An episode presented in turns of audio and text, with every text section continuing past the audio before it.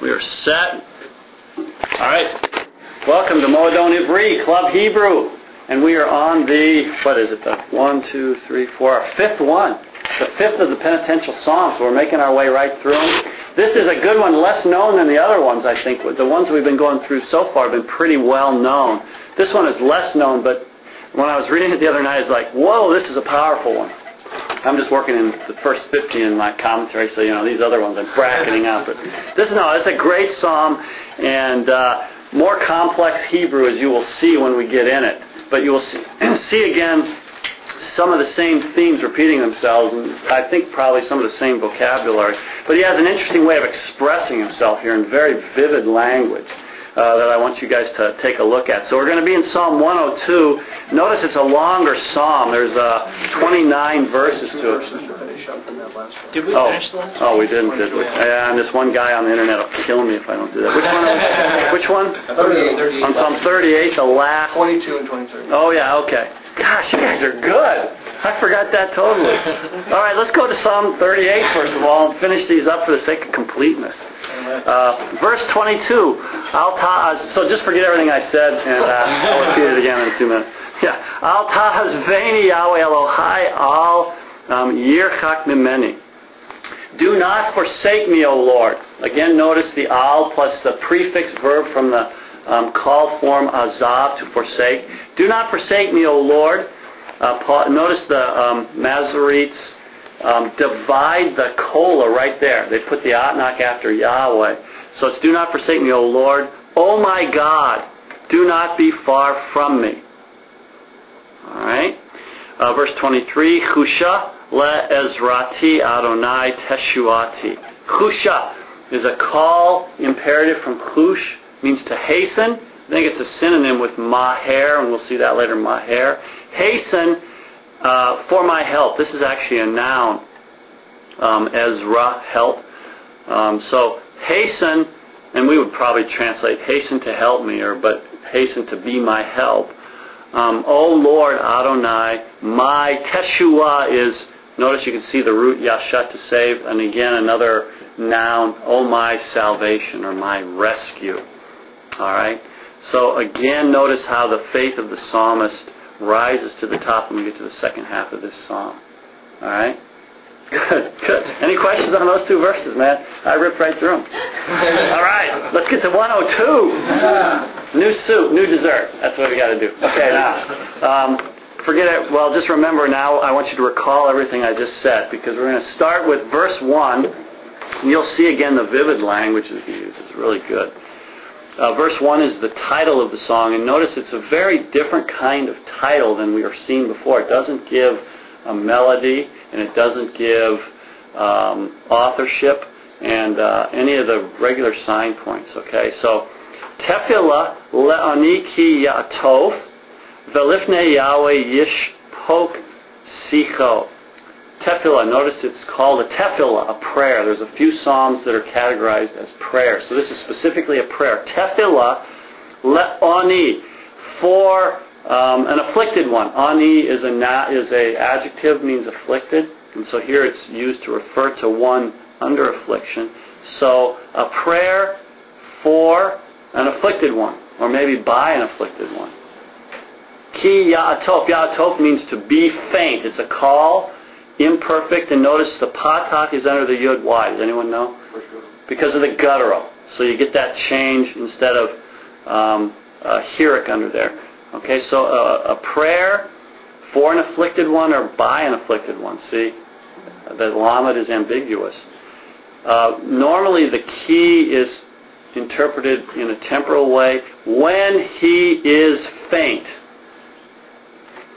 All right. And before Yahweh, Yishpok, and before Yahweh, he pours out Sicho, he pours out his Siach, his complaint.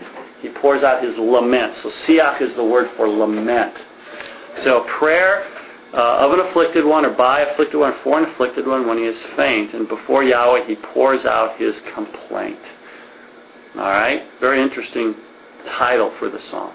Any questions on verse 1? Is there significance to the verb when he pours out? Is that often coupled with complaining? It can be. It's more often probably combined with something like blood or water. You pour out blood or you pour out water. But here, I mean, even in English, we have that same kind of idiom. It's kind of interesting how it transfers to pour out your complaint, to pour out. All right. I don't know if it's still a metaphor or if it's a dead metaphor by this time. Who knows? All right, good. Verse 2. O Yahweh, shema tefilati, v'shav ati eleketavo.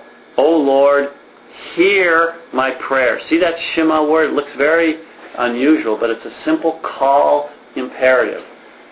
What's unusual about it? It has that hey at the end, which we've seen before, and it changes the pointing under it. So it has the hey like a jussip form might have, or cohorter form, I'm sorry. So, O Lord, hear my prayer. And remember, I suggested that some grammarians think that the hey on an imperative functions to when is especially emphasized action directed for the speaker or in the interest of the speaker, which would certainly be the case here. So, O Lord, hear my prayer.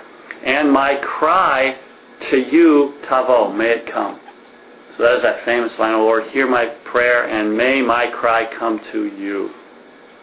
All right. Any questions on verse 2? All right.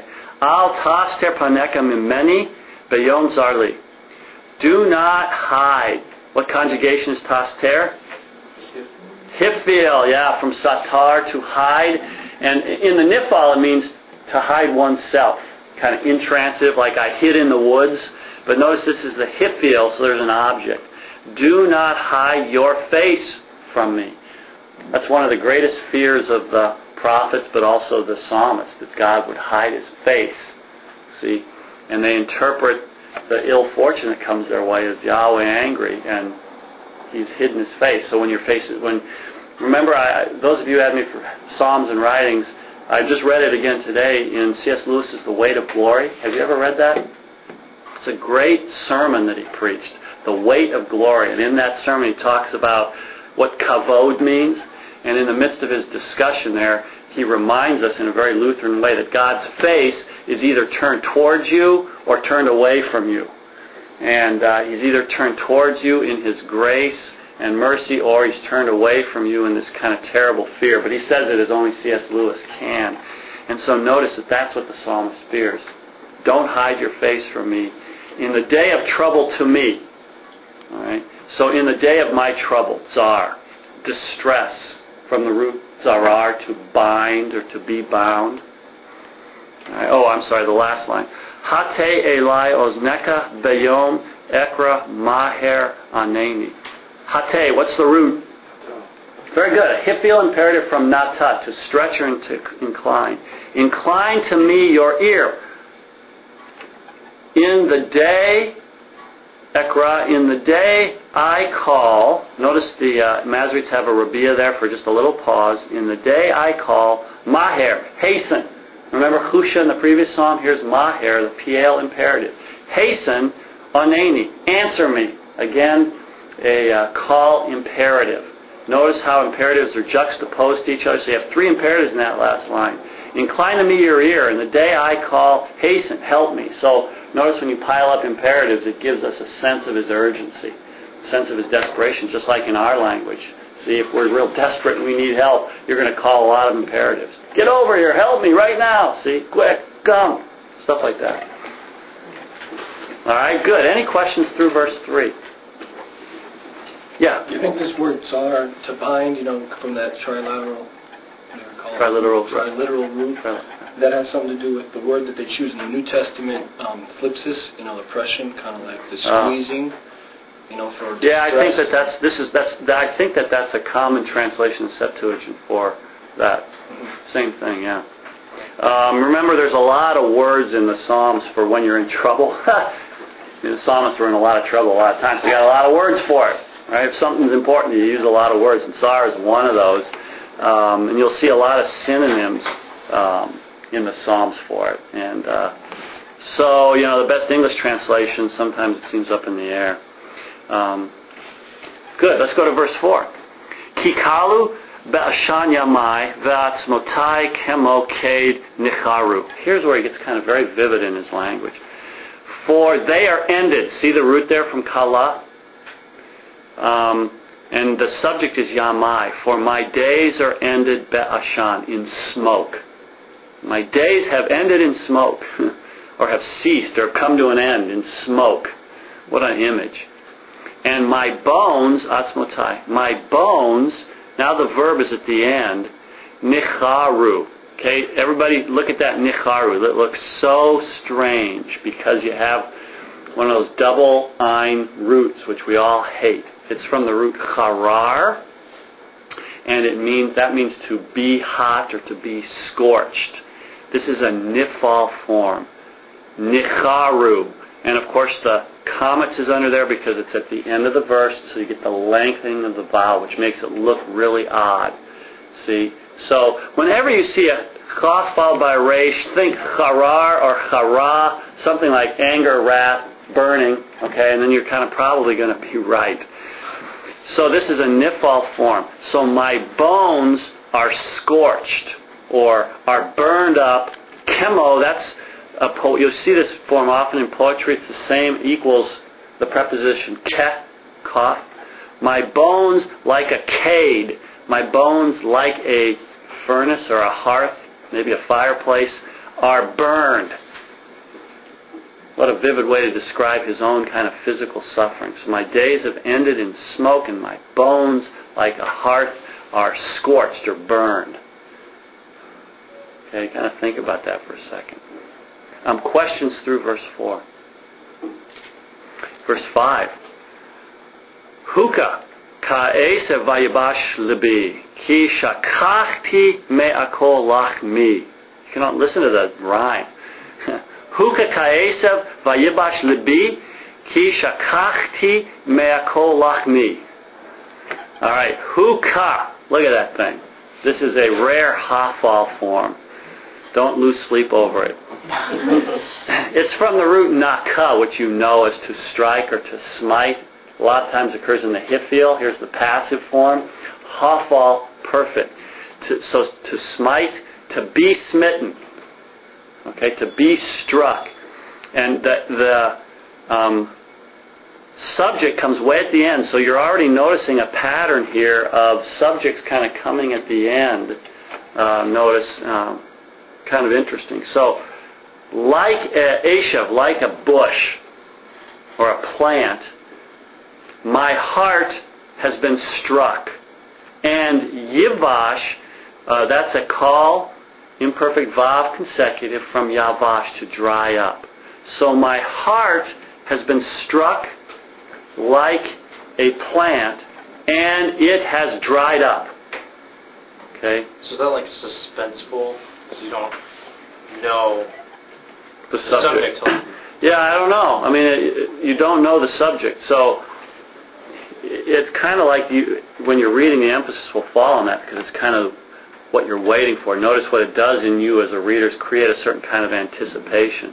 So, look at verse 4, for they have ended in smoke, my days. So you see, it kind of... mentally what you do as a reader is you're anticipating when it comes. There's a little more force to it. That's kind of how I would explain what happens. And now notice, see the chiasm in that verse 4. So you're thinking of days, and my bones, see now you're anticipating the verb, yeah. And my bones, like a hearth, are scorched. See, it's just a way that when you see a chiasm, you're organizing thoughts in a certain way and seeing what goes with what. So days and bones, you're kind of putting them together in your mind. So here is struck like a bush. See, it's kind of interesting you put those together because you usually strike enemies or strike people, but is struck like a bush and has become dry. Libi, my heart. Okay. Ki here. Notice ki doesn't have this logical because meaning here. Shakakti. I would translate this more asseveratively. I certainly have forgotten, or I've even forgotten, me akol lach mi. As it's pointed in the Hebrew text, akol is an infinitive construct, and me would be what? Preposition min. And so it's unusual. I looked at it, and I couldn't find any more places where I forget to do something is shakach followed by a min. This is very unusual, and that's why you have in the footnotes another pointing for ma'akol as food, my bread. Probably so, but if you go by the Hebrew, it's for I have forgotten to eat my food, or I have even forgotten to eat my food. In other words, I would put the key as assertive or asseverative. I have even forgotten to eat. See, that's kind of what he's doing. So it's more an emotional reaction. All right, and he follows up on that in verse 6. All right, good. Any questions through 5? Good. Verse 6. Mikol anchati davkats mi livsari. All right, from the sound of my groaning, anacha. Okay, from the sound of my groaning cleaves my skeleton to my flesh. Again, you're putting strange images together. So you see this because of the groaning. See, because of the sound of my groaning, my bones have cleaved to my flesh. They don't go together easily. And so as a reader, you're forced to grapple with these kind of disparate images and putting them together. So notice what it does to the kind of groaning he's doing. He's kind of groaning so much that it's actually causing him physical wasting away. All right? And so you get this sense of a starving beggar on the street. In the New Testament, you have some of these lepers who are on the outside dying and needing attention. And so notice how he's picturing himself so vividly here. And we don't know what's going on in his life, but again, his physical distress is described as if it's some kind of disease or some kind of physical torment, right? We don't have, I don't think, any reference to enemies yet. Right? Verse 7. Damiti likat midbar hayiti kekos charavot. This is weird. I am like. See, the root here is dama, to be like, a call perfect, first common singular. I am like to a ka'a. You know what a ka'a is? A pelican. I'm like a pelican. I'm like a pelican of the desert, midbar. A desert pelican. They must not be good. Maybe it means vulture or something. Maybe ka'a is better thought of as vulture. I don't know how animals match up to our terms, but that's kind of the common pelican. I am like a kos. Kos is another word for a bird, and it's usually translated as owl. I am like an owl of the charavot. Notice the ruined places, the dry places. Okay, so I guess he's thinking, of these birds, the desert dwellers that, just survive on the scarcest of anything. Have you looked at the commentaries to see what, if it's like literally a pelican, then what is almost like the desolation? Like if he's a beggar, I mean, if I was a pelican in the desert, I probably wouldn't eat very much. But right. I don't know how literally that's kind of a very... Right, see, again, thing. Yeah, I suppose that they're pretty accurate terms, but again, you don't know if by pelican it means our pelican, because I don't know all the species of birds.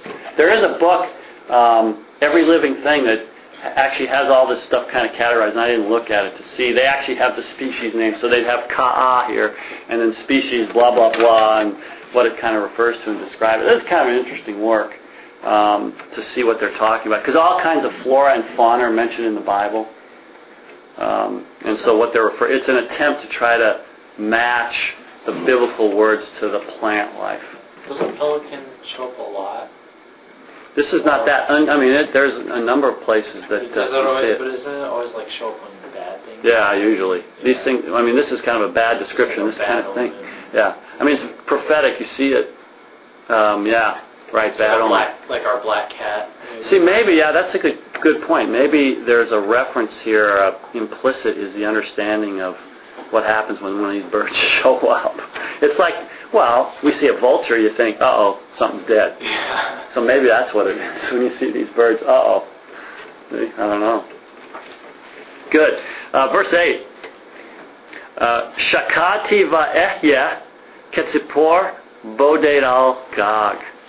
Shakad means to lie awake or to be awake, be watchful as you're kind of awake. So I am awake, or I lie awake.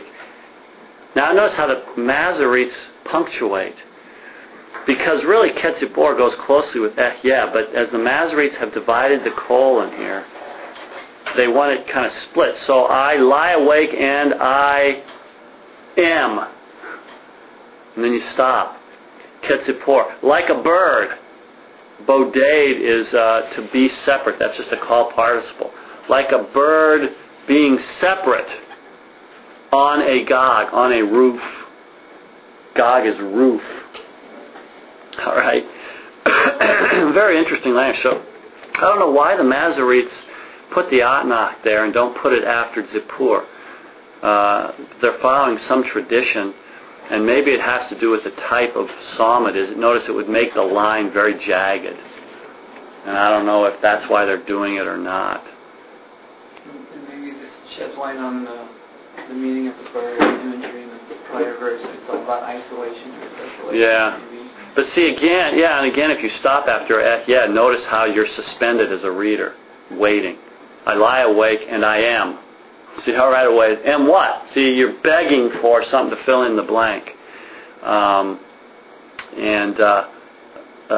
Like a bird then finally kind of fills that anticipation. So he kind of does that through the way he's ordering his words. He's always making you wait. He's making you kind of anticipate, see? And so I'm wondering if that's part of the effect that the psalmist wants the psalm to have on you. Because, in a sense, the speaker is, quotes, waiting. Again, that's very speculative, so don't take that as gospel. All right. Any questions through verse 8? Yeah? What aspect is this bodade?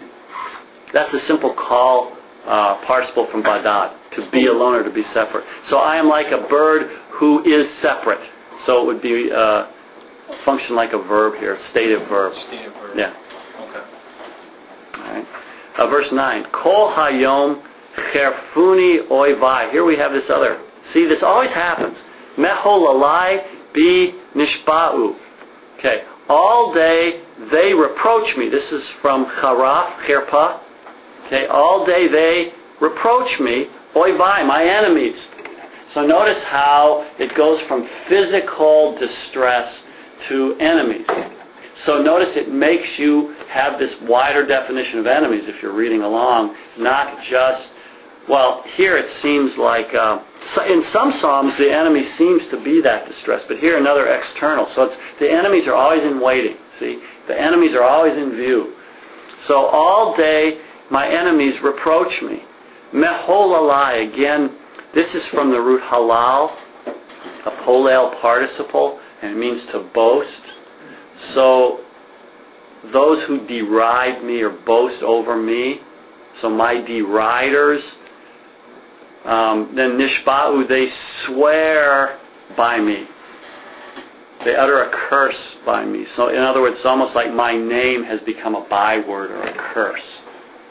And then that nishba is, of course, you have the nifal or the hifil of that root shava, either to swear in the nifal or to make someone swear, make someone take an oath in the hifil.